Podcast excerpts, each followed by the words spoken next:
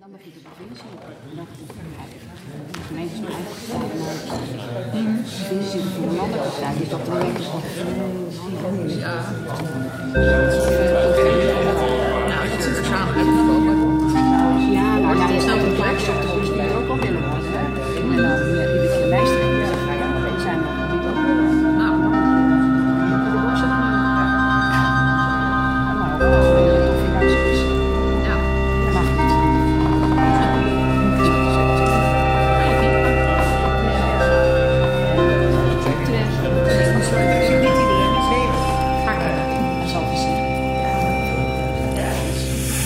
Oké, dames en heren, hartelijk welkom bij deze podcastopname van de Interbellum Gesprekken.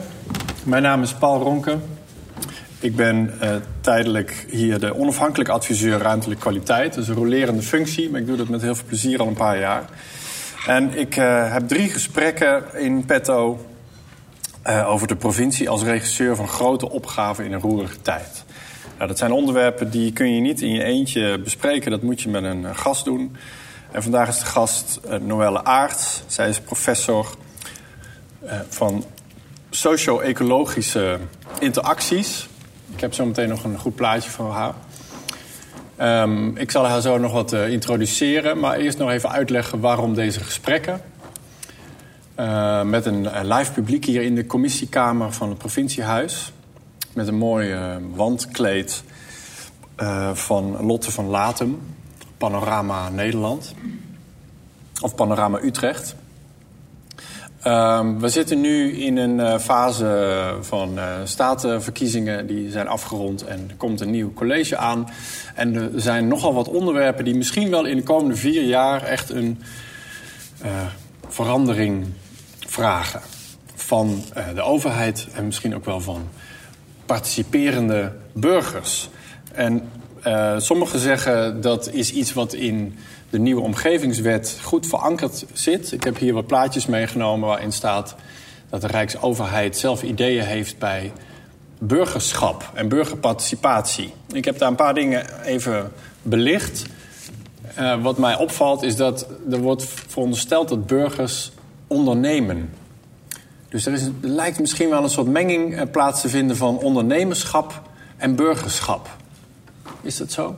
Eh, daaronder staan een paar voorbeelden van wat burgerparticipatie zou kunnen zijn. Dat er zorgcoöperaties worden opgericht. En dat er zelfs wordt meegepraat over gemeentebegroting. Ehm, er is ook nog een overheidsparticipatie. En een interessante zinsnede is daar als mensen zelf meer ideeën hebben. Meer ideeën dan de overheid zelf. Dus misschien is het wel zo dat de overheid denkt: nou, wij zijn eigenlijk eh, klaar met ideeën en de burgers hebben veel betere ideeën, laat die maar binnenkomen. En de onderste is dan eigenlijk eentje die gaat nog een stap verder. Dan gaat het over een doe-democratie. En dat er een nieuwe samenwerking tussen burgers en overheid nodig is, omdat eigenlijk de burgers het zat zijn om standaardoplossingen te krijgen. En dan moet misschien wel maatwerk geleverd worden.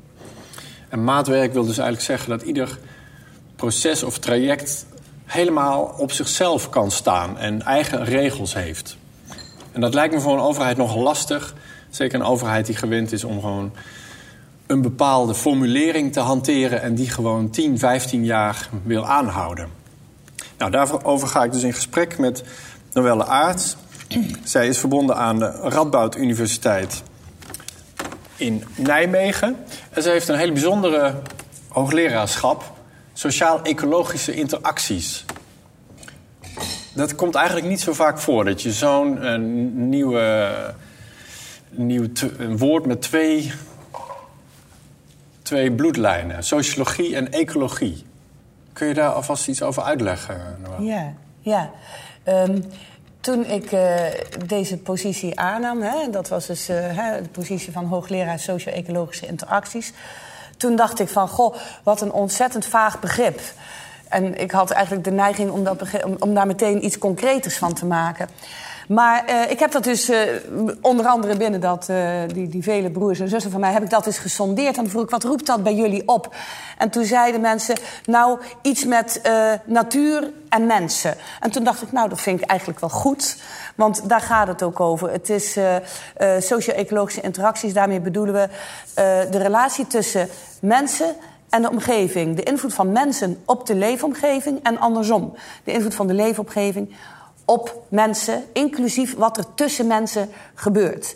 Dus het is echt de ecologie, de leefomgeving, de fysieke leefomgeving in brede zin, die wij bestuderen. En de sociale component daarvan, dus het gebeuren tussen mensen, de sociologie, hè, de organisatie tussen mensen. Dus dat is een uitleg over deze leerstoel. Ja, maar dan zijn we dus nog pas net begonnen. Want het, als ik jouw stukken lees, dan gaat het wel over communiceren met mensen onderling. En dat is al lastig genoeg. Ja. Want ik begrijp dat we eerder langs elkaar heen praten dan dat we elkaar echt goed verstaan. Of de gelegenheid geven om te luisteren naar elkaar bijvoorbeeld. Hè. Dat is een Ja. veel, Ja. eh, veel gehoorde, bijna een klacht van je. Dat we eigenlijk trainen, onszelf moeten trainen om goed te luisteren. Maar als je dit dus zo verbreedt naar iets ecologisch... dan moeten wij Ja. er ook de weide, weidevogels gaan verstaan, zeg maar. Of het klimaat gaan verstaan. Nou, één persoon hoeft niet alles te kunnen, maar het is wel heel terecht dat je zegt: het is een soort. Ja, we staan pas aan het begin. Ehm, het, eh, het belang van socio-ecologische interacties, dat, eh, dat hangt samen met, met het inzicht dat als wij, eh, laten we zeggen, ingrepen willen doen in onze fysieke leefomgeving. Nou, ik denk dat de provincie daar heel druk ook mee is. Dat we ons heel goed beseffen, en ik denk dat dat voor u allemaal geldt, dat we er met technologie of met ecologie alleen niet komen. Hè? Ehm, in Nijmegen is het onderzoek eh, uitgevoerd samen met Duitse onderzoekers naar eh, de dramatische achteruitgang eh, van het aantal insecten. Iedereen wel bekend, denk ik. Het heeft een enorme impact gehad, dat, dat, dat nieuws.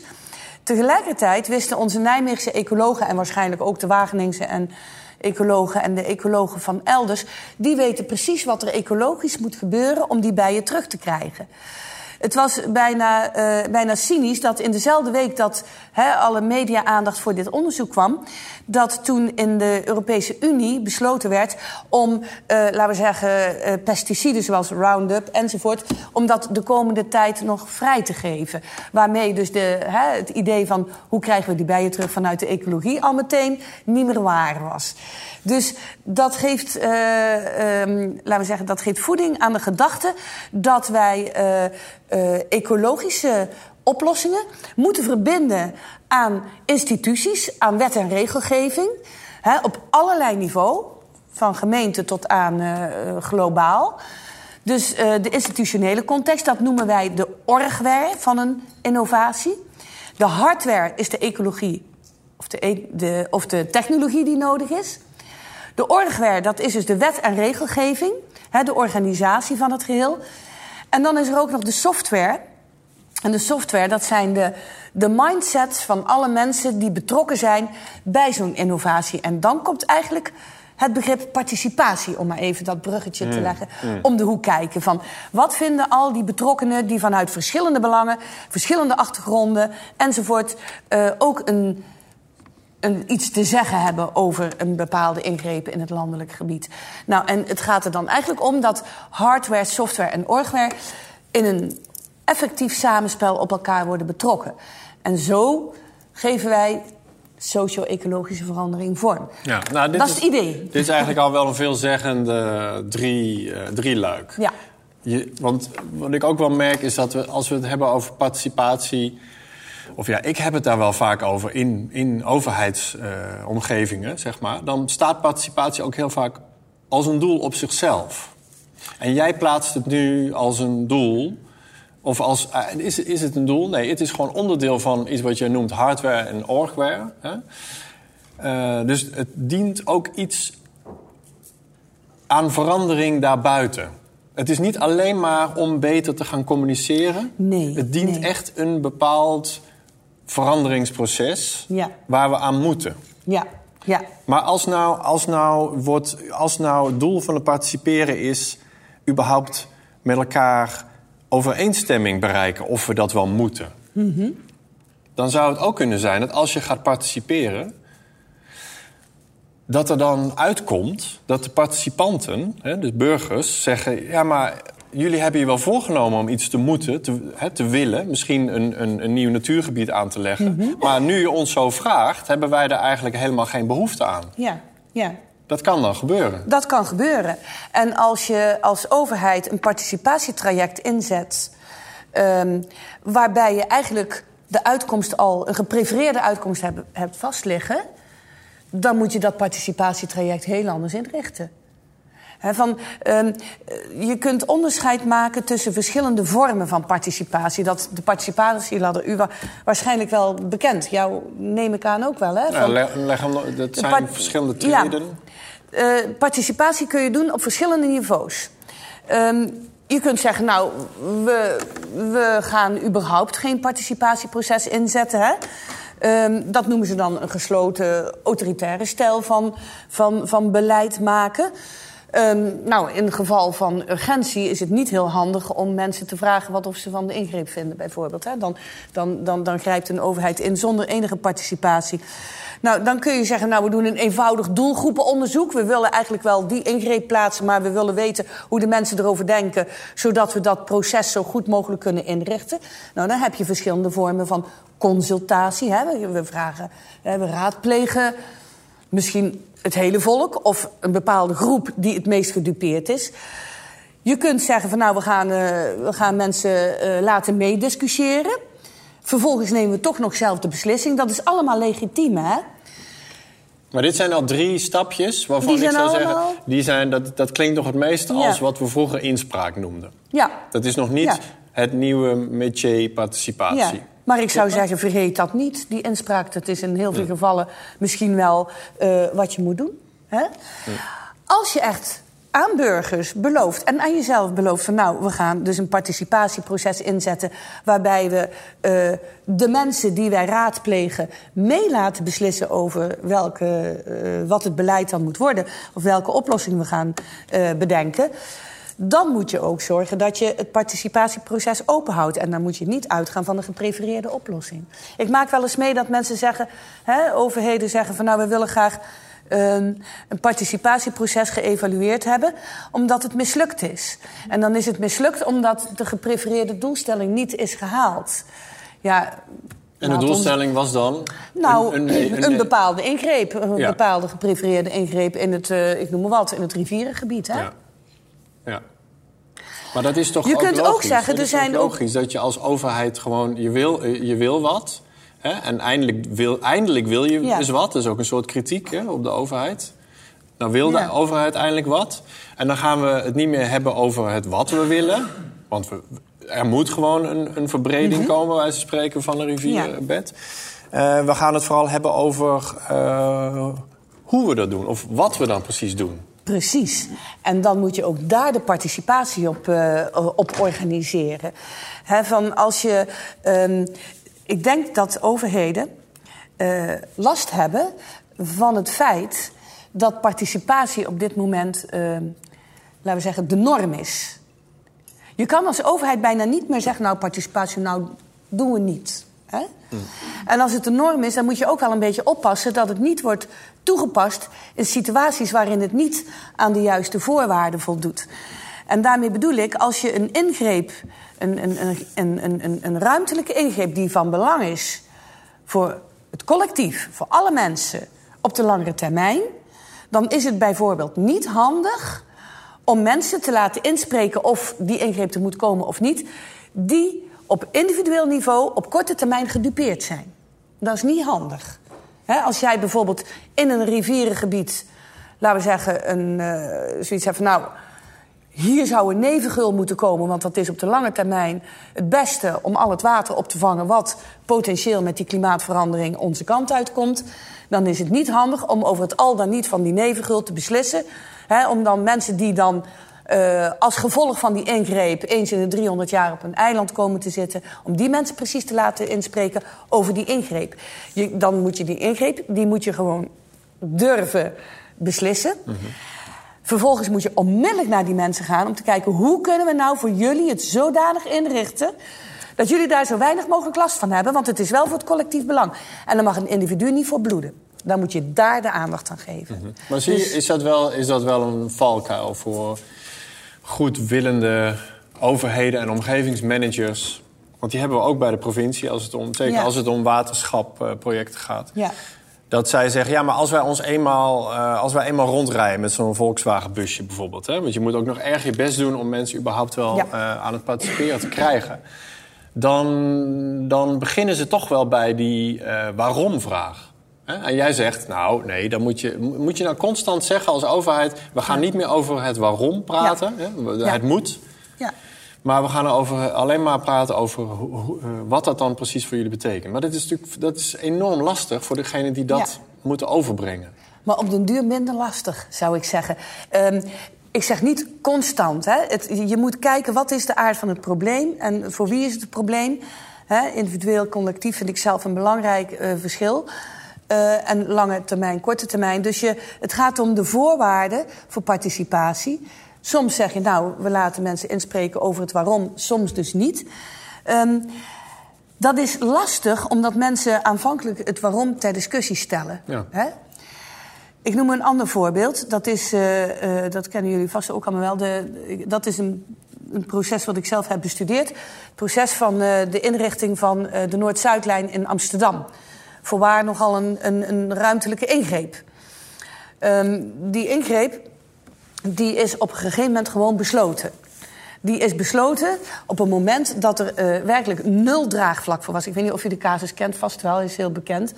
Er was totaal geen draagvlak, er was emotionele weerstand onder, nog onder leiding in de tijd van eh, eh, Nelly Vrijda was dat. Nou, anyway, toen zakten ook nog die vijzelhuisjes in. Dus het was een heel groot drama. Ehm, er is nog even geprobeerd om de gemeente Amsterdam... eh, zeg maar zover te krijgen dat ze zouden afzien van de ingreep. Maar er was al zoveel geld in gezeten... en er waren al zoveel mensen mee bezig... dat ze de gemeente Amsterdam samen met een commissie besloten... de ingreep moet doorgaan, die stellen we dus niet meer ter discussie. Nou, aanvankelijk zijn ze dus werkelijk eh, volledig afgemaakt. Wat ze toen wel hebben gedaan is een heel nieuw communicatieteam erop gezet.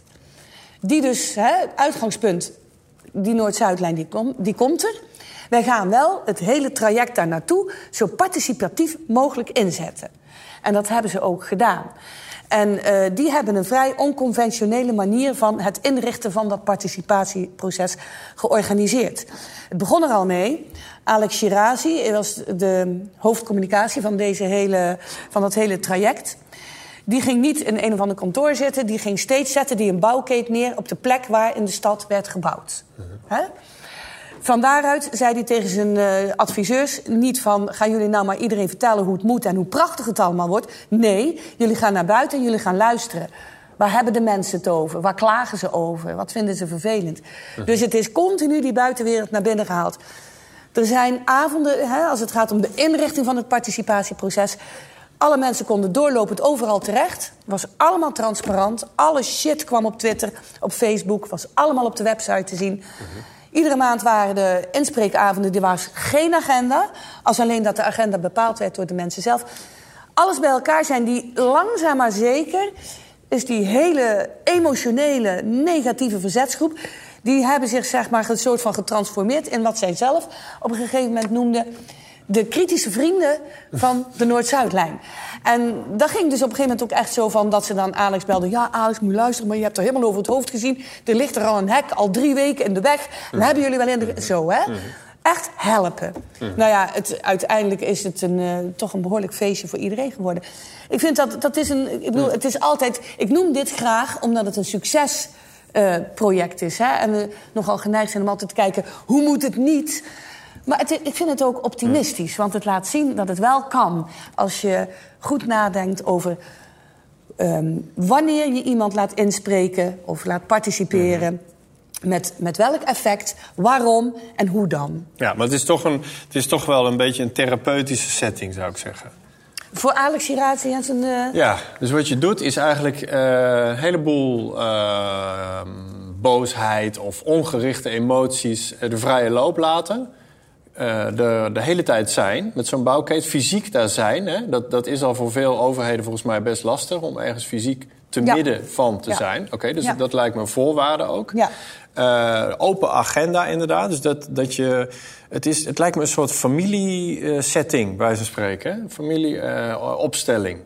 dat je iedereen laat praten. En dan hoop je maar dat ze dus kritische vrienden worden uiteindelijk. Maar dat is, daar, je gelooft wel dat dat, een, dat, dat Ja, ik- waarschijnlijk een, een, een weg is die wel voorspelbaar is. Dus dat het telkens van weerstand naar een kritische vriend Nou ja, kijk, je moet natuurlijk voor de processen die zijn er om doorlopend vinger aan de pols te houden. Ik, ik, ik ik bedoel, dan denk ik eh, aan mijn grootvader die ons altijd waarschuwde van.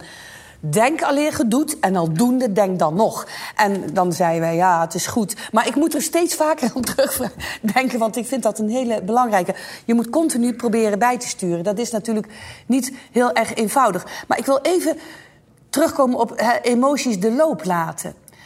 Maar emoties is een ding waar wij in participatieprocessen, ook in dialogen, heel moeilijk mee uit de voeten kunnen. Omdat wij zijn opgevoed van emoties die zijn eng. Als iemand heel boos wordt, dat is heel eng. Als iemand gaat huilen, dan willen we ook dat stil maar. Dat vinden we eng. Hè? Dus en emoties zijn ook een soort van tweede rangs. Hè, ze zijn irrationeel. We hebben ratio en we hebben emotie. Ze zijn ook tweede rangs van... Van we- we- vaak zegt de overheid, wij hebben de feiten, we hebben de kennis... en jullie burgers, ja, jullie hebben dan de emoties. En dat is toch een mindere god. Dus ook voor vrouwen. hè? Zo wordt emoties toch al gauw bekeken. Ik zou heel anders naar emoties willen kijken. En ik, eh, ik zie ook, wanneer je er anders naar kijkt... dat emoties, dat zijn eigenlijk ultieme communicatiemiddelen. Want die laten zien waar mensen zich werkelijk druk om maken. En in heel veel gevallen zijn emoties totaal ongericht. Niet op jou persoonlijk gericht. Dus Emoties zijn frustraties. Dus eigenlijk moet je emoties de ruimte geven... en moet je op zoek gaan naar de ratio achter de emotie.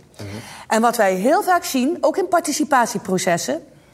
dat is dat mensen emotioneel zijn. Want ze hebben het gevoel, er wordt iets in mijn leefomgeving... Hè, wat mensen heel belangrijk vinden, gaat veranderen. En ik wil dat niet, of ik heb er geen zeggenschap over. En dat die emoties worden weggepoetst. Terwijl als je die emoties ter plekke bevraagt... Hè, dus als een soort, je kunt het zien, een emotie is een soort ballon die opgeblazen is. En die, daar moet je een soort ventiel aan hangen van... vertel, wat is er aan de hand? Enzovoort. En dan komen mensen, gaan weer terug naar die ratio die achter die emotie zit. En dan is in de meeste gevallen, en ik denk dat we daar allemaal wel ervaring mee hebben... een gesprek heel goed mogelijk. Maar als jij wordt gezegd van ja, je bent emotioneel enzovoort... en dan zal ik jou eens even wat feiten om je oren gooien...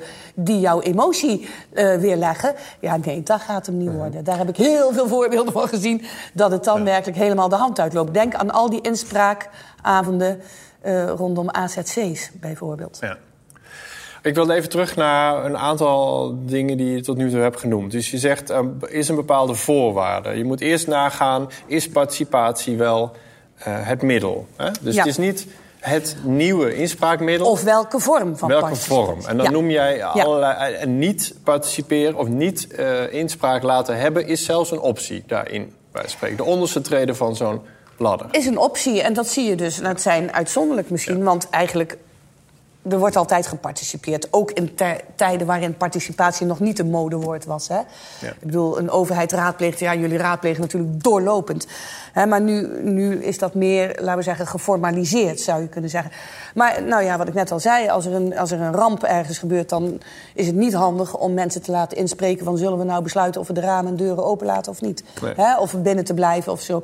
Dus in uitzonderlijke gevallen is het absoluut mogelijk om te zeggen... we participeren totaal niet. We dirigeren nu, hier. Ik denk dat dat dan een belangrijk, ehm, toch een mentale ruimte is die je moet innemen. Is dat je ook heel laag die ladder eh, moet, Ja. moet kunnen staan. Zeker voor bepaalde onderwerpen. Ik denk dat sommige partijen, dat zie je ook in die partijprogramma's... Hè, dat sommigen zeggen, nou, we gaan sowieso door op dit onderwerp. Ook al hè, wordt er, eh wij spreken, niet meteen medewerking aan verleend. Ja. Dus dat zijn allerlei voorwaarden. Ja. Maar andersom zeg je ook, als de voorwaarde wel zo is dat wij eh, een, een, een flinke mate van participatie toestaan, dan moet je dat ook, dan moet je jezelf ervoor openstellen. Ja. Hè? Dus dan kan het zijn dat dingen die je voor hebt genomen als overheid toch ter discussie worden Ja. gesteld. Oké, dan is de vorm. Want jij Ja. hebt het over de vorm. Een bouwkeet neerzetten of een, eh, iets anders regelen. En dan hoor ik je ook zeggen, en dat heb ik ook gelezen in artikelen van je... dan is het, als je de vorm goed kiest, dan kan er een gesprek komen. En het gesprek heeft ook die emotionele kanten. Ja. Ja. Ja. Dus dat, dat is een beetje een, een leidraad Ja. van, eh, die, we, die we kunnen Ja, hanteren. ik, ik, ik hanteer eigenlijk die drie. Kijk eerst voorwaarden. Wat is er precies aan de hand? Is deze situatie, leent die zich... voor welk type participatie leent die zich? En ik zou echt, eh, eh, dat zeg ik ook vaak... te- ik woon zelf in Nijmegen. hè, als ik daar in de, met de gemeente in gesprek ben... van Van geef jezelf dus inderdaad ook de ruimte om naar een lagere vorm van participatie te gaan. Bijvoorbeeld om te zeggen, wij consulteren alleen. Ehm, ik, heb een, ik, ik heb een onderzoek eh, samen met een student gedaan. Dat was in nationale parken in Canada. En daar werd ook eh, de bevolking van het nationaal park voortdurend ge- eh, zeg maar geconsulteerd op ingrepen in dat park. Maar men was extreem duidelijk over, laten we zeggen, de status van die inspraak, van die consultatie. Ze zei, er werd ook gezegd van luister, wij moeten hebben met de politiek rekening te houden, met andere domeinen enzovoort. Maar wij willen heel graag weten wat jullie vinden en dat nemen wij dan ook mee. Nou, en het was, eh, die mensen die dachten hartstikke mee. En omdat dat zo duidelijk was, hè, dat het om een consultatie ging en niet om een besluitvorming, waren die mensen daar ook helemaal niet gefrustreerd van. En die deden enorm hun best. Dat was tweekantig om mee te praten, om, om ideeën te leveren. En tegelijkertijd gaf dat die overheid veel meer vrijheid om te luisteren. Want ze konden ook zeggen, wij luisteren, wij horen jullie. Want wij eh, geven ons de vrijheid om daar vervolgens mee te doen en ook af te wegen. Als jij zoiets hebt van, ik beloof jou om mee te praten... en jij komt met iets wat ik liever niet heb dat je dat noemt... dan heb ik ook heel veel gezien. Dan is mijn neiging om het meteen te pareren. Ja, maar mevrouw, u ziet nu over het hoofd of enzovoort. Dit soort gesprekken krijg je dan. Want ik heb niet de ruimte. Je ziet vaak dat mensen een participatieproces moeten ingaan... terwijl ze totaal geen ruimte voor onderhandeling hebben. Die mensen kan je dat niet aandoen.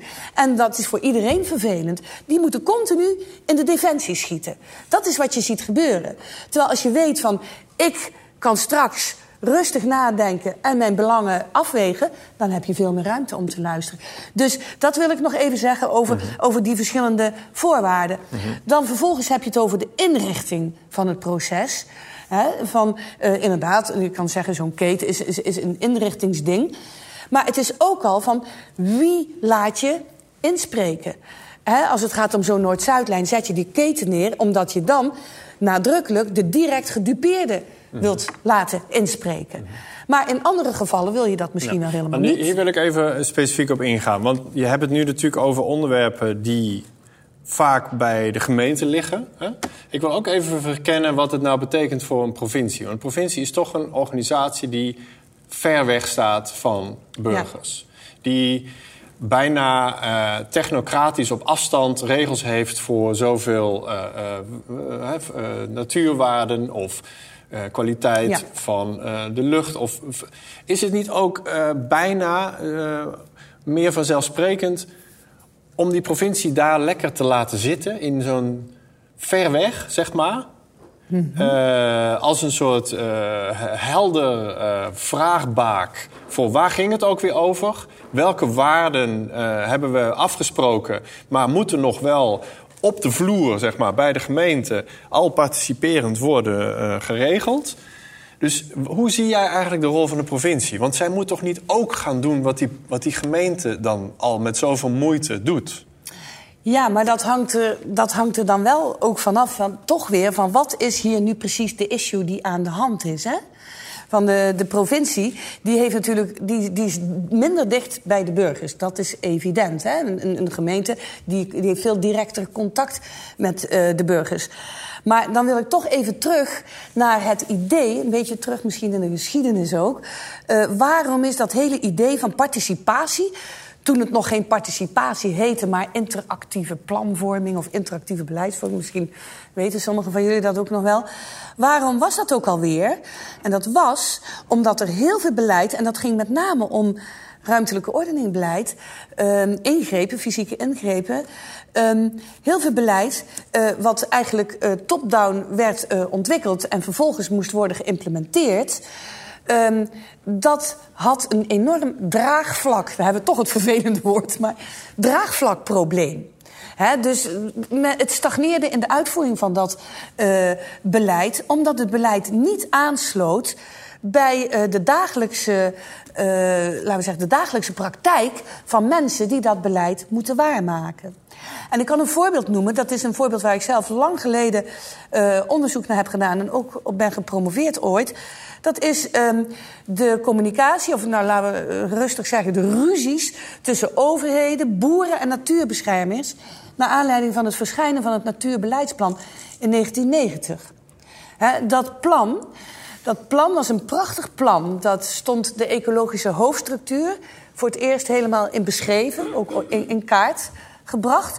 Het ging over de ecologie en over het feit dat eh, de otter moest gaan zwemmen van Friesland naar Zeeuws-Vlaanderen. Dat was de bedoeling. Prachtig.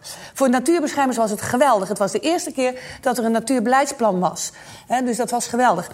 Vervolgens, in de uitvoering, al vrij rap bleek, want daar was een verplichting tot inspraak van dit mooie plan in de provincies en in de regio's. En het protest was in volle gang. Ik werd toen door het ministerie ingehuurd om onderzoek te doen.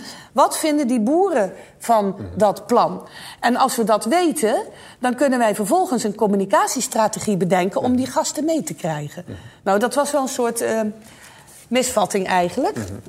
Want dat plan, wij zei- zeiden van dat is geschreven vanuit een konijnen- en een hazenbril. Daar komt geen boer in voor in dat hele plan niet. Terwijl in de implementatie gaat het alleen maar over die boeren.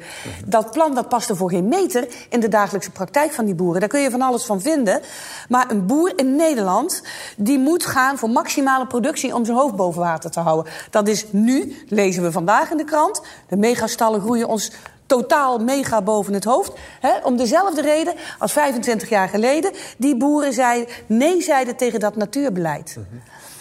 Er was ook nog een probleem bij dat beleid, want het was ook nog eens vrijwillig. Dus als die boeren niet meewerkten, gebeurde er helemaal niets.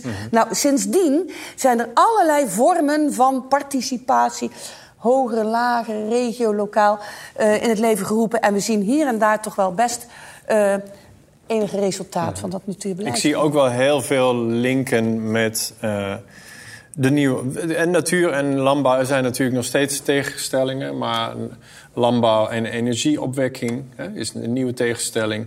Eh, de groei van de stad versus de groei van Ja. Eh, kleinere kernen buiten. Eh, het is nog, het, eh, ik weet niet of we heel veel hebben geleerd wat dat betreft. Nou, dat, dat ben ik als heel eerlijk gezegd ook wel met je eens. Dat, dat wil niet zeggen dat er niet heel veel goeds gebeurt. Dat, dat, dat wil ik ook wel benadrukken hoor. Ik Maar je vind- zegt ook dat het zeg maar de, de, de lering bijna van dit soort grote, Ja. in, invloedrijke visietrajecten, Ja. hè, Ja. die is dat, er, dat we dat niet moeten opleggen, niet moeten implementeren met een communicatiestrategie, maar dat we dat dus participatief moeten ontwikkelen. Dat Ja. is toch wel de grote lering. Ja. En dan zijn we dus nog steeds in aan het leren, zeg je? Daar zijn we. Ja. En dat we dus soms moeten zeggen, we, we, we, we, beslissen en we, we, we, laten niet inspreken. Ik Maar dan gez- klinkt het toch... Ik wil nog even een scherpe Ja. punt maken. Ik denk toch dat, dat participeren dan niet de goede vorm is... als je met mij mee probeert te denken. Ik denk dat participeren dan het middel is... zoals we dat in de jaren negentig hadden moeten doen. Dus het is een soort oude techniek... Hè, die, die we weliswaar nog niet goed beheersen... maar het voelt ook als een oude strategie of techniek. Is er niet gewoon iets heel bij- meer passends nodig? Ik bedoel, ik denk aan de boze klimaatjongeren. Ik denk aan eh, internetwereld. Ik denk aan Twitter-oorlog. ik bedoel, is er niet al lang een, eh, misschien wel door technologie, omdat dat toch een, een enorm communicatief middel is, hè, is er niet al lang een nieuw middel gemaakt daarbuiten? Eh, wat ook niet meer participatie heet, maar gewoon, eh, ik noem maar wat, je, je opdringen. Of gewoon, hè, het lijkt wel een survival of the, of the fittest, zeg maar. Ja. Dus is er niet een- weer een andere vorm nodig? Nou, ik denk dat er verschillende vormen nodig zijn. Ik denk dat het, wij denken nogal gauw van, hè, dit werkt niet, het volgende. En ik denk veel meer in termen van en, en. Ik denk dat we al die verschillende vormen van participatie nog steeds nodig hebben. Um, van, uh, ik, ik ben het met je eens dat het leervermogen soms lijkt alsof dat er helemaal niet is. Toen ik bij dat natuurbeleidsplan onderzoek deed, toen werden er dus steeds van die participatie inspraakavonden georganiseerd. Waarbij overheden en ook wat experts zaten. En daar zaten voornamelijk boeren. Hè? En die kwamen al met de hakken in het zand binnenzetten. Want die, dachten van, die kwamen voor hun individuele belang op. Mhm. Dat waren settings waarvan wij toen al wisten, niet handig. daar, daar, daar, werden met tomaten gegooid. Dat was, het ging tenslotte om boeren. Dus dat was op die manier. Ik ben een paar jaar geleden heb ik onderzoek gedaan naar, um, uh, laten we zeggen, de manier waarop uh, inspraak werd georganiseerd rondom AZC's. Dat was exact dezelfde setting. Hier zaten de overheden te vertellen dat het allemaal wel meeviel en dat we maar goed moesten zijn. En daar zaten met name mensen die zich gedupeerd voelden. Laten we zeggen de gele lijstjes. En mensen die het gevoel hadden, mhm. er wordt niet voor jullie gezorgd. Ik ben nog steeds voor die verschillende participatievormen, maar waar ik heel erg voor ben, is dat wij veel betere analyses maken van wat er aan de hand is. Voordat je besluit welke vorm van participatie de meest opportune is op een, uh, op een bepaald moment. En ik denk dat wij totaal onderschatten hoe burgers en eigenlijk iedereen zich op dit moment voelt als het gaat om hun betrokkenheid, of misschien wel hun niet-betrokkenheid, bij de dingen waar het vandaag over gaat. Het gaat over klimaat. Het gaat over energie. Het gaat over biodiversiteit. Dat zijn hele grote problemen waarvan burgers het gevoel hebben... ja, die worden ergens out there worden die veroorzaakt. Grote industrieën, whatsoever, hè, van dat soort dingen. En wij worden steeds aangesproken... je mag niet meer consumeren, je mag niet meer vliegen... je mag niet meer dit, je mag niet meer dat. Dat geeft mensen een gevoel van onrechtvaardigheid. Mhm. En ik denk dat wij daar veel beter naar zouden moeten luisteren. Wat mhm. ervaren mensen als, ervaren, als, als, als, als rechtvaardig en niet rechtvaardig? En daar heeft, natuurlijk, hè, daar heeft de overheid natuurlijk een aantal stappen ook in gemaakt. Zeker als het gaat om die energie. Hè, van dat ze te lang hebben gewacht om te laten merken... wij gaan die grote bedrijven aanpakken. Dus het gaat om het gevoel van rechtvaardigheid. En in de meeste gevallen, laat onderzoek zien, vinden mensen het veel belangrijker dat het proces rechtvaardig is. Dan dat ze precies de uitkomst hebben die zij voor ogen hadden. Want ik vind wel, als je iets doet rondom participatie en het betrekken van burgers, op, welk, op welke manier en op welk niveau ook, vertrouwen in burgers, dat is vaak nog dat, dat, schiet vaak tekort. Hmm. Want er wordt altijd maar gezegd: die burgers vertrouwen de overheid niet. Maar draai het eens om: in hoeverre vertrouwen overheden wel die burgers? Die continu met steeds meer hmm. regels mm. iets ja, maar Dat is ook wel een beetje de reden waarom ik dat zeg. Ik wil ook zo, uh, want wij zitten natuurlijk ook vreselijk te zenden hier. Dat komt omdat het een radio-uitzending is. Dus wij hebben al de eerste regel van participatie uh, overtreden, overtreden, door niet helder uit te leggen wanneer het publiek hier mag inspreken. Maar dat, dat mag eh, zo. En als, als u dat wil, dan kunt u... Uh, daar, er staat daar microfoon, ziet u. U hoeft, u hoeft niet deze zaalmicrofoons te gebruiken... maar u kunt gewoon daar gaan staan en dan even zeggen... Uh, wie u bent en wat uw vraag is. Dat mag zo. Ik kan me voorstellen dat er, dat er een aantal onderwerpen uh, hebben gebroeid, zeg maar. In, misschien van het begin van het gesprek, nu meer naar het eind toe. Uh, maar voordat, voordat ik dus nog even de zaal de gelegenheid wil geven... wil ik nog even dit punt maken van... Uh, want er zijn twee lastige onderwerpen. Dat blijft, voor mij blijft toch die afstand van de provincie. Mm -hmm. afstand is ehm, in dit geval altijd negatief. Want je moet geen afstand hebben. Je moet er juist heel dichtbij zijn, zeg jij. Je moet je zelfs openstellen voor emoties. Ik denk dat uh, er wat dat betreft een gouden toekomst ligt voor de provincie. Omdat denk ik de grootste opgaven, ook in de juiste schaal ervan, hè, uh, zijn op provincieniveau.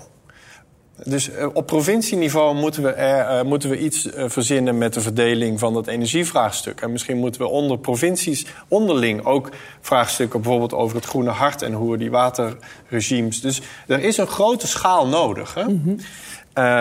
en de, dus de urgentie ligt in ieder geval daar.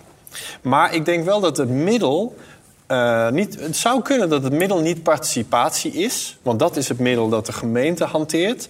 Maar ik zou bij wijze van spreken even een lege huls willen maken op provincieniveau. En misschien kun, je, mm -hmm. kun jij er even over meedenken, kunnen mensen uit de zaal ook even over meedenken. Als de provincie nou een unieke eigen bijdrage op een wat groter schaalniveau levert. In dit, en ik zou het niet participatie noemen, maar ik zou het meer vertrouwen noemen. Of Ja. het, het laten, het eh, aanhoren, zeg Ja. maar, hè, van die enorme diversiteit. Want wij moeten juist als provincie, denk ik, eh, over de usual suspects heen. Want wij hebben het over ingrepen die, gaan, die zijn gemeenteoverstijgend. hè. Die zijn doelgroep Ja. overstijgend. Dus dat is een enorme diversiteit. Daar moeten wij een bepaald middel in gaan ontwikkelen, denk Ja. ik. En dat heet volgens mij geen participatie meer. Dat heet gewoon Facilitatie misschien? gesprek. Ja. ja. Of toch, eh, wat jij zegt, Ja. eh, vertrouwen of iets Ja. dergelijks. Dus ik, ik, ben aan het, ik ben heel optimistisch als ontwerper... en aan het zoeken naar een andere rolverdeling. Als de gemeente misschien participeert... hoe heet het wat de provincie dan doet? Snap je een beetje waar ik heen? Ik snap wel, denk ik, als ik je begrijp, dan er zijn het in, de, nou ja, in het landelijk gebied, eh, om maar zo te zeggen, er zijn eh, voortdurend ingrepen nodig die moeten voldoen aan eh, nationale, va- vaak ook Europese wetgeving. En de provincie is verantwoordelijk voor de uitvoering daarvan. Dat zijn inderdaad grensoverstijgende, gemeenteoverstijgende ingrepen.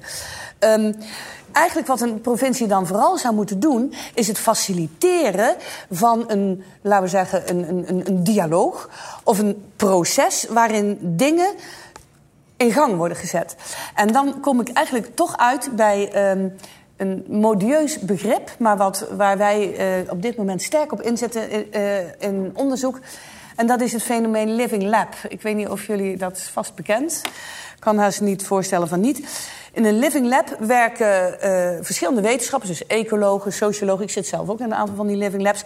Samen met allemaal mensen uit, eh, eh, uit de praktijk om in een bepaald gebied bijvoorbeeld ehm, de biodiversiteit een kans te geven. Of om daar de recreatie te bevorderen op een natuurvriendelijke manier. Of wat dan ook. Natuurinclusieve landbouw. Nou, noem het allemaal maar op. De modieuze termen. Ehm, en zo'n Living Lab, daarin komen dus al die verschillende stakeholders samen. En dat wordt heel makkelijk gezegd van, nou, en dan moeten al die andersdenkenden met andere achtergronden enzovoort, die moeten dan maar eh, met elkaar samenwerken en in een dialoog gaan. En dat is iets, eh, dat vind ik heel spannend, want dat gaat nog niet zo makkelijk. Want het is, eh, hè, als ik het heb over een wetenschapper, een socioloog en een ecoloog, die verstaan elkaar nou niet bepaald meteen. En dat geldt in het landelijk gebied. Ik heb het al gehad over boeren en natuurbeschermers. Overheden hebben ook hun eigen werkelijkheid. Iedereen leeft in zijn eigen werkelijkheid. En voor mij is een living lab eigenlijk interessant omdat ik dat beschouw als wat ik noem een tussenruimte. Dat heb ik niet zelf verzonnen. Dat is Michel Serres, is een filosoof die daar veel over heeft nagedacht. Eigenlijk moet dat worden ingericht als een tussenruimte... waarin een dialoog kan plaatsvinden. Waarin een tussenruimte die nog van niemand is. Die eigenlijk als het ware, waar eigenlijk het nog een ongeschreven eh, geheel is. En dat zou in mijn ideale plaatje de provincie moeten faciliteren. En ik denk dat daar ook enorm winst te halen is. En daar zou de dialoog moeten worden vormgegeven... waarbij je een dialoog inricht zoals het een dialoog betaamt. Dus niet als een discussie of een debat... waarin het gaat om een winnaar. Hè? Dat, een discussie is daarop gericht. En in een debat moet je ook nog je tegenstander als Ja. het ware neerslaan. In een dialoog is dat niet aan de hand. In een dialoog ga je uit, jij noemt diversiteit, vind ik mooi. In een dialoog ga je uit van, er zijn verschillen.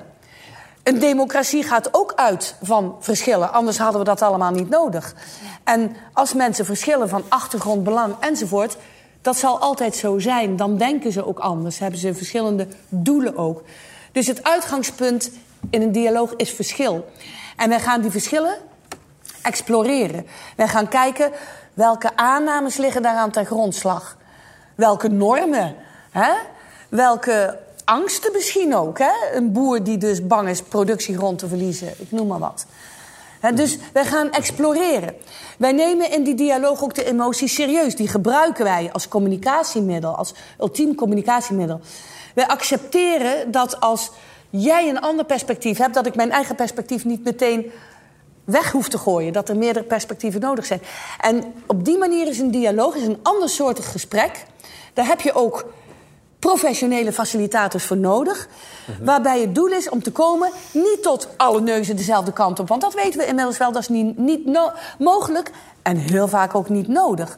Maar we moeten vol, toe, naar voldoende overeenstemming, voldoende consensus om een volgende stap te zetten. En ik meen dat ik in jouw papieren ook ergens heb gelezen dat participatie is ook niet iets wat je even doet. Daar moet je ook geduld voor hebben, moet je tijd voor nemen. In een dialoog is altijd het doel ook om een volgende stap te nemen, al is die nog zo klein. Bijvoorbeeld, we voeren een volgend gesprek. En op die manier is een dialoog is eigenlijk het instrument om binnen zo'n Living Lab experimenten aan te gaan. Experimenten die uiteindelijk moeten leiden tot het doel van de ingreep. Meer biodiversiteit of duurzame recreatie. Juist die innovatieve thema's, ja. Ja. Dames en heren, is er een vraag opgeborreld bij u waarvan u denkt... dat is een onderwerp dat heb ik nog niet voldoende verdiept gehoord... of dat is niet aan bod gekomen, of dat plaagt mij al een hele tijd... dan kunt u gewoon even gewoon, eh, een op afstandje van die microfoon staan en die Mag het zo? Mag het zo? Ja, Ja? Eh, nou, mijn naam is eh, Mieke Hoek. Ik ben staatslid, maar ook raadslid. Dus ik zit in ieder geval in twee bestuurslagen. Wat ik eh, van geweldig. Alles herken ik ongeveer wat u heeft gezegd. En ook samen. Hoef ik allemaal niet meer te vragen. Eh, ik, ik noem even het rijtje. We hebben bestuur. Europa, Rijk, provincie, gemeente, gebruikers, bewoners, belangen. Voor eh, eh, de verdienmodellen, die heb je ook, die er wil eraan verdienen. En degene die erbij betrokken zijn. En die verbindingen, dat heb ik gemist in uw verhaal, als ik dat mag zeggen. Namelijk, ehm, en, en politiek, laten we dat niet vergeten. Heb ik ook eh, gemist. Ja. En het is zo dat, toen ging het steeds teruggegaan naar de provincie. Maar eh, sinds ik in beide bestuurslagen zit, weet ik hoe men elkaar ook in de weg kan zitten. De provincie zegt nee, de structuurvisie nee, rode contouren nee. En de gemeente die moet voldoen aan opdrachten vanuit de provincie, bijvoorbeeld meer bouwen. Ik noem maar even iets. En dan die, die lijnen, die eh, zitten elkaar heel vaak in de weg. En dan heb je ook nog de politiek. Eh, de ene kant van de politiek, nou laat ik maar even plat zeggen, links en rechts. Links wil eh, heel, hele andere dingen vaak dan rechts. Alleen in het midden kom je wel eens tot elkaar. En dat zijn de grote frustraties, ehm, waardoor het participatie toch eigenlijk, ik wil niet zeggen mislukt, maar nou niet direct gemakkelijk gaat. Eh, bijvoorbeeld de A2, de snelheidsverhoging. Want dan heb je weer met het Rijk te maken. Die wil naar de 130 kilometer. Eh, de aanwonenden, de 100.000, die willen een- eigenlijk naar 80. Eh, de provincie zit op 100. En dan hebben we ook nog de politiek. Nou, dat hele verhaal, om, dat, om daarin die participatie te verweven... daar heb ik u niet zo over gehoord. En ik wil wel nou, heel graag weten... Nou, u noemt hier een aantal, eh, wat wij noemen en wat ik ook wel over geschreven heb, van eh, fundamentele dilemma's van participatie. Want eigenlijk, ik, ik, ik ben het eh, in die zin met u eens van, om, als participatie wordt gebracht als het panacee voor alle kwalen, wat eigenlijk een beetje zo is, waarmee ik, hè, wat ik in het begin zei, het is de norm. Participatie moet. Dan dan vergeet je dat, daar, dat het dat niet is. En dat er een heleboel dilemma's zijn. U noemt bijvoorbeeld, wat u noemt, valt voor mij onder het kopje dat eh, binnen participatie is het niet een pais en vree, we gaan met z'n allen hè, iets eh, bedenken. Het is één grote ordinaire machtsstrijd. En alle betrokkenen die gaan zichzelf ook empoweren. Hè? Daarom is in participatieprocessen ook zo belangrijk om ook te kijken wat gebeurt er informeel. Want tussen de formele momenten, daarin gebeurt dat empoweren. Dus die machtsstrijd die vindt doorlopend plaats. Dat is al één ding wat ik in uw verhaal hoor en wat ik zelf heel veel ben tegengekomen. En dan is het ook zo van, dat noemen wij het dilemma van de inpasbaarheid in de politiek. Dat is absoluut een ding, want de politiek die wil die kant uit. Soms weet de politiek zelf nog niet wat hij wil. Dan wordt het ook heel erg lastig om te zeggen van, hè, we, zetten het, we zetten het doel vast, alvast vast. Dus ik begrijp heel goed dat eh, meer tussenlagen van overheden, provincies, maar ook gemeentes, dat die dus moeite hebben om hun positie te bepalen en ook om te bepalen welke vorm van participatie is hier nu het meest opportun. En ik denk toch van dat eh, dit, is, dit, dit, dit zijn dilemma's, die los je niet op. Daar heb ik ook geen pasklaar antwoord op. Als alleen eh, om inderdaad dit soort dilemma's goed voor ogen te zien. Want het dilemma is altijd, als je de ene kant van het dilemma ziet, dan blijft er altijd daarna een probleempje liggen. Hè, van, eh, dus als je denkt in termen van of-of dan kom je daarna altijd de andere kant tegen. Dat is hetzelfde als dat participatie ineens de norm is geworden. Dus gewoon besluiten, dat kan helemaal niet meer. Dan kom je alle nadelen tegen. En dan is de kans weer groot, participatie, doe maar weer niet. Terwijl wij moeten eigenlijk al die laten we zeggen, die Fifty Shades of Grey, die moeten wij ook exploreren. En misschien liggen daar wel meer fundamentelere, uh, laten we zeggen, structuren die ons helpen.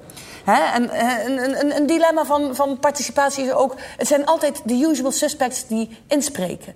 Sterker nog, er zijn professionele insprekers. Bij die AZC's kwamen gewoon de hooligans... zelfs van andere steden kwamen helpen. Dus dan wordt het al een heel erg uh, lastig verhaal... Hè, van wie praat er mee. Nou, Iemand als uh, David van Rijbroek, kent u waarschijnlijk wel. Hè? Die, die, heeft daar allerlei dingen op bedacht om bijvoorbeeld het idee van loting weer uh, vorm te geven. Hè? Zodat je dus in ieder geval zorgt voor mensen die verder af zijn van het specifieke probleem. Hè? Eigenlijk, dus ik wil maar zeggen, je kunt. Ik, ik, ik, zie de dilemma's die u noemt, daar sluit ik zeker mijn ogen niet voor. Um, en ik zou zeggen van ja, dan moet je dus eigenlijk, laten we zeggen, um, enerzijds is het het exploreren van allerlei tussenvormen. Maar een tweede ding wat ik heel erg belangrijk vind, is van, uh, dat er ook teruggesproken wordt in de richting, ook van het Rijk, van, laten we zeggen, daar waar bepaald wordt hoe wij onze democratie vormgeven. Want daar hebben we het dan uiteindelijk over. En ik denk dat dat een, een dialoog moet zijn die wij zouden aan moeten gaan. En waar alle lagen, inclusief hè, over zouden moeten meespreken. Want ik denk eerlijk gezegd, en dat wordt dan wel best wel fundamenteel, dat wij eigenlijk toe zijn aan een herziening van de manier waarop wij de democratie op dit moment hebben vormgegeven. Dat zou mijn antwoord dan zijn. Is er nog een andere vraag? Ja, graag. Ja, um, zoals het gesprek nu uh, is, gaat het heel erg over participatie als vormgegeven vanuit de overheid. En hoe kijkt u aan tegen bestaande participatiebewegingen die er zijn, waarop je als overheid ook kan inspringen? En hoe doe je dat? Ja. Want ik geloof erg in de kracht. Eh, eh, nou ja, als syndicus zeg, in mij zegt, ja, dan gebruik je de burger waar je hem wil hebben. Ja. maar echte participatie, of misschien wel co-creatie, of dan kom je ook op andere begrippen, gaat over daar waar de energie zit. Ja. Uh, en die, de politiek en ook de provincie vind ik helemaal niet altijd de, de eerste met het enige goede idee. Ja. Dus hoe, hoe kijkt u daar tegenaan? Ja. Ja, dat is eigenlijk de, we hebben het eigenlijk gehad over die eerste consultatie. Als je dus niet kan beloven enzovoort die, die, ja, ik noem dat dan maar even, hogere vormen van, van, uh, van participatie, die noemen wij bijvoorbeeld die noemen wij zelforganisatie. En zelforganisatie, bijvoorbeeld Urgenda, is een absolute vorm van zelforganisatie. waar de overheid niet eens om heeft gevraagd, eigenlijk. Hè? Um, er zijn het stikt van de burgerinitiatieven. Van, hè, ik woon zelf dan in Nijmegen, daar heb je de Ooipolder, het burgerinitiatief Duurzame Ooi. Nou ja, het stikt ervan die burgerinitiatieven die, die, die vragen om facilitering. En dat is eigenlijk het niveau waarop de overheid moet, toch moet, ook moet, natuurlijk moet kijken... zijn hier ook weer zorgvuldig moet onderzoeken van wat is er aan de hand, wat zijn de doelen die hier worden nagestreefd, hoe verhouden die zich tot het algemeen belang. Want ja, ik vind toch dat een overheid daar ook uh, een belangrijke rol, een doorslaggevende rol eigenlijk speelt. En als er dus zoiets is als hè, al die, die burgerinitiatieven die duurzaamheid uh, nastreven, uh, die bijdragen aan de energietransitie, en er zijn er een hoop hoor. Ik vind dat de overheid die ontzettend zou moeten faciliteren. En dan krijg je dus dat, uh, laten we zeggen, al die lokale initiatieven, waar soms nou wel eens een beetje badinerend over wordt gedaan van ja zo'n laag niveau, die gaan zich dan op een of andere manier ook verbinden. Ook in het verbinden van die initiatieven. En dat zou ik zien als opschaling. Dat zie ik niet als we hebben hier een idee, we gaan het uitrollen ergens anders, want andere contexten. Maar wel het verbinden van die lokale initiatieven. Dus ik ben het helemaal met u eens dat de overheid hier een hele belangrijke rol in speelt.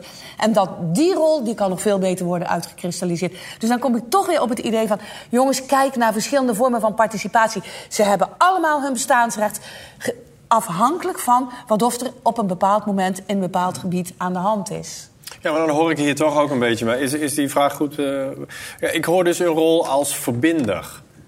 He, dus dan, dan is het uh, wat u ook ja. zegt. Er zijn al initiatieven. Er is eigenlijk al een volgende stap gemaakt. Misschien wel uh, ondanks een overheid. En dan hoor ik jou dus vooral zeggen, zet in op verbinden. Dus ga niet, van spreken, weer een nieuw collectief op willen richten. Maar dat wat er al eh, aanwezig is, dat wat er al borrelt, verbinden. Verbinden is toch ook een prachtige taakstelling. Ja, en ik wil, want weet je, eh, ik denk soms ook wel eens van, ehm, wij zouden veel meer moeten kunnen vertrouwen op het zelforganiserend vermogen van, van, van mensen. Ehm, en, en dan gaat het om verbinden, maar dan gaat het dus ook om het faciliteren. En ik moet ook denken aan een, eh, een, een vrij onconventionele methode ehm, van besturen, die mensen misschien wel kennen. En dat heet de SEMCO-methode. Iemand van het gehoord? Van eh, Ricardo Semle. En dat is ook weer iets wat heel inspirerend is. Dat is voor wie het niet, niet weet, dat is een, eh, een, een, een, een, Braziliaan. Braziliaan die, en, eh, die heeft, eh, op een gegeven moment heeft hij het bedrijf van zijn vader georven. Het was een bedrijf, hij vond er zelf geen klap aan toen hij er pas was. Het is ook een vrij, ja, vrij oninteressant iets. Wat was het? Buitenboordmotors voor grote schepen, zoiets. Maar hij had daar aanvankelijk helemaal geen zin in, want hij vond de mensen ongemotiveerd. Hij vond het vrij deprimerend in die fabriek. Toen heeft hij dat toch overgenomen en heeft een totaal andere managementstijl gehanteerd, namelijk het management weg. Hij heeft gezegd: Ik richt mijn bedrijf in volgens drie principes. Eén is transparantie. Iedereen mag alles weten. Wie wat verdient, whatever, alles. Eh, liefde. We zijn hier aardig voor elkaar. En vertrouwen. We gaan uit van het goede. En voor de rest laten we alle regels los en mogen mensen het helemaal zelf bedenken. Dat was dus een groot experiment. Nou, mensen mochten dus bedenken nou, ik, hoe laat ze naar het werk kwamen, hoe, hoe laat ze weggingen, wanneer ze pauze namen enzovoort. Tot aan hun eigen loon mochten ze bepalen. En het bleek dat mensen daar ook heel redelijk in waren. Hè? Van transparant, wat verdien jij, waarom, dit, dat. Mensen zaten er, als ze er al naast zaten, zaten ze vaker lager nog dan dat ze eigenlijk zouden verdienen. Het is niet dat nou dit een model is. Het is eigenlijk het zelforganiserend vermogen van mensen aanboren. En het mooie wat er dan uit terecht komt. Ik zeg niet dat alles gewoon laat het hele besturen maar zitten. Maar ik zou wel zeggen, laat het inspirerend zijn. Ook voor overheden. Er zijn ook veel overheden, deeloverheden... die hier zich laten inspireren door dit idee. Als je burgers vertrouwt... Dan, hè, wat ik er straks al zei, dan, dan, zijn ze veel, dan zal blijken dat burgers zich veel drukker maken om een rechtvaardig proces dan dat precies hun belang wordt gediend. En daar heb ik al heel veel van gezien.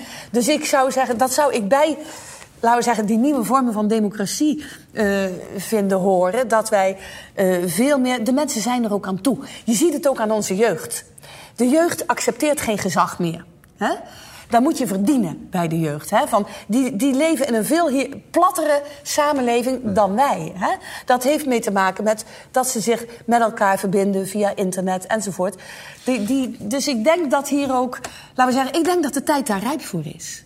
Dus ook om die vorm, hè, laten we zeggen, om die initiatieven die burgers hanteren, die in de meeste gevallen gewoon de goede zaak dienen. Om die dus inderdaad niet de kop in te drukken met allerlei regels van dat mag niet en dat kan niet, maar om die juist te faciliteren. Er is tijd voor nog een vraag. eh, als die in de lucht hangt. Ja, mag u daar naartoe?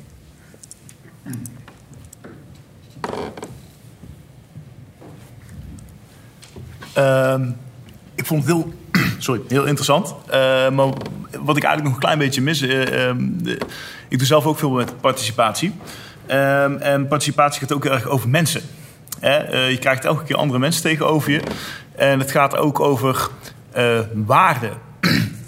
En zo'n, eh, het faciliteren van zo'n proces, dat vraagt ook iets van de overheid. En ehm, misschien zijn het al wel twee vragen. Eén is, wat heeft de overheid nu nog nodig om dit goed te kunnen doen? En in welke mate zijn we er nu al klaar voor?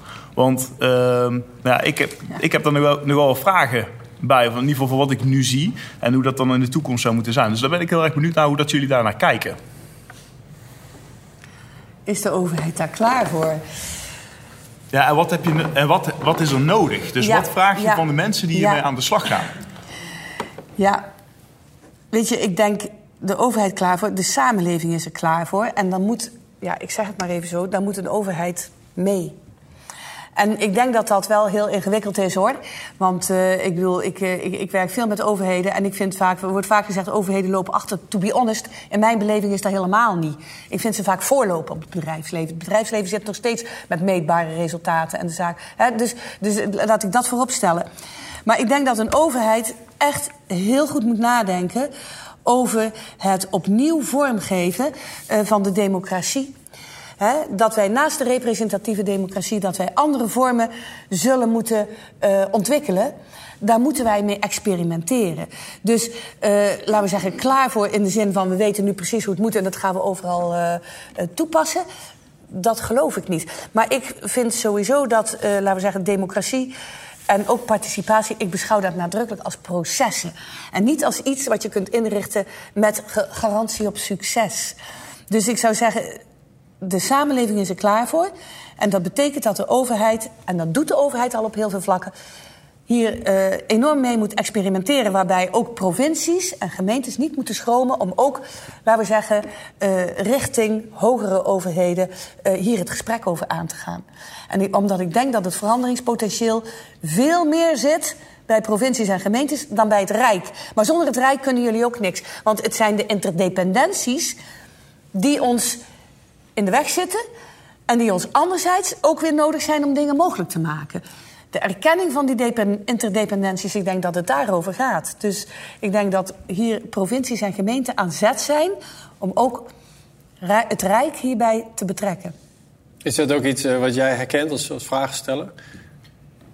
Uh... Het Rijk, zeg maar. In hoeverre is het Rijk betrokken bij projecten waar jij bij betrokken bent? Nou, wat ik vooral heel erg zie op dit moment nog is dat het Rijk uh, wel heel erg faciliterend is naar overheden. Hè. Dus er zijn allerlei uh, hulpmiddelen beschikbaar om, uh, om dit goed te doen. aan de andere kant zie ik dat dat richting burgers juist in vele mindere mate is. Hè. Dus die, die zijn ook nog een beetje aan het zoeken vaak van nou, hoe moeten we dit nou eigenlijk doen. Dat is ook een beetje de vraag van die hiervoor al zat. Hè. Dat is wel wat ik herken. Um, maar um, dan toch nog van wat, wat zouden nou, uh, wat zou dan nu nog, wat, wat, zou je nu nog kunnen doen? Of wat zou nu echt nodig zijn om hier een slag in te maken? Daar ben ik, daar ben ik zelf ook heel erg naar op zoek van uh, hoe zou je dat nou vorm kunnen geven? Ook in, misschien is het wel heel klein, maar dat lijkt me wel heel interessant. Maar, om, maar denk je, kijk, het antwoord wat ik, wat ik uh, hoorde van Noelle is Living Labs. Ja?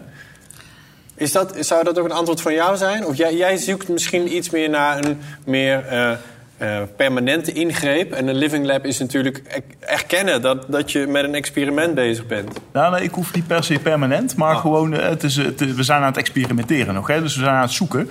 En uh, nou ja, gewoon wat handvaten in die zoektocht. Ja, ja. weet je, ik, kan, ik, ik ben zelf op dit moment bezig met, met een paar onderzoekers... in opdracht van de provincie Gelderland. Hè? En zij, en dat vind ik een heel dapper onderzoek van de provincie Gelderland. En ik hoop dat dat ook uh, laten we zeggen, ook iets substantieels wordt. Dat gaat over uh, uh, ingrepen in, in het rivierengebied.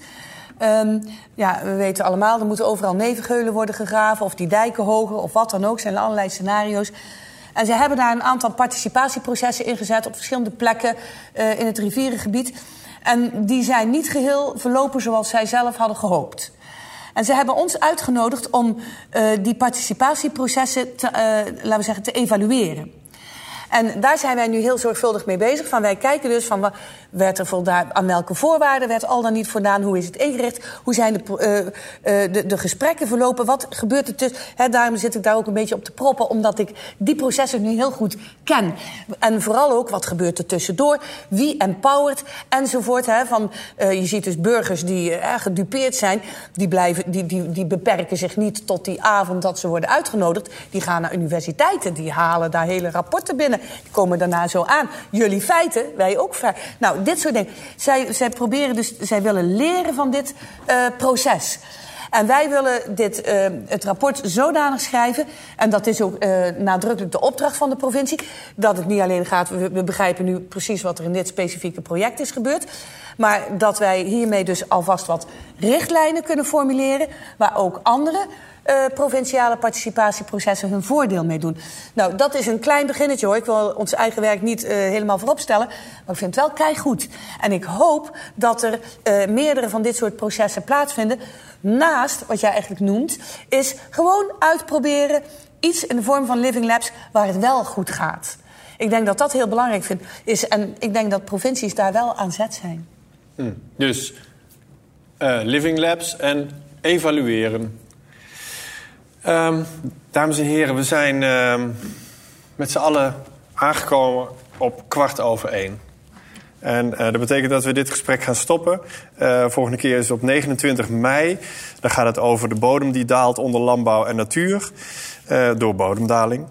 En op 12 juni gaat het gesprek met Lynn Berger over jongeren en ook de nieuwe samenleving die wordt gemaakt. Misschien wel deels digitaal en deels fysiek. En wat dat voor invloed heeft. Ehm, als u daarbij bij aanwezig wil zijn, dan kunt u dat gewoon op uw eigen zoekmachine intypen onder interbellum gesprekken en dan kunt u zich aanmelden. En ik wil voor nu eh, heel hartelijk danken, Noël Arts, voor dit gesprek en jullie aanwezigheid. En ehm, graag tot de volgende keer.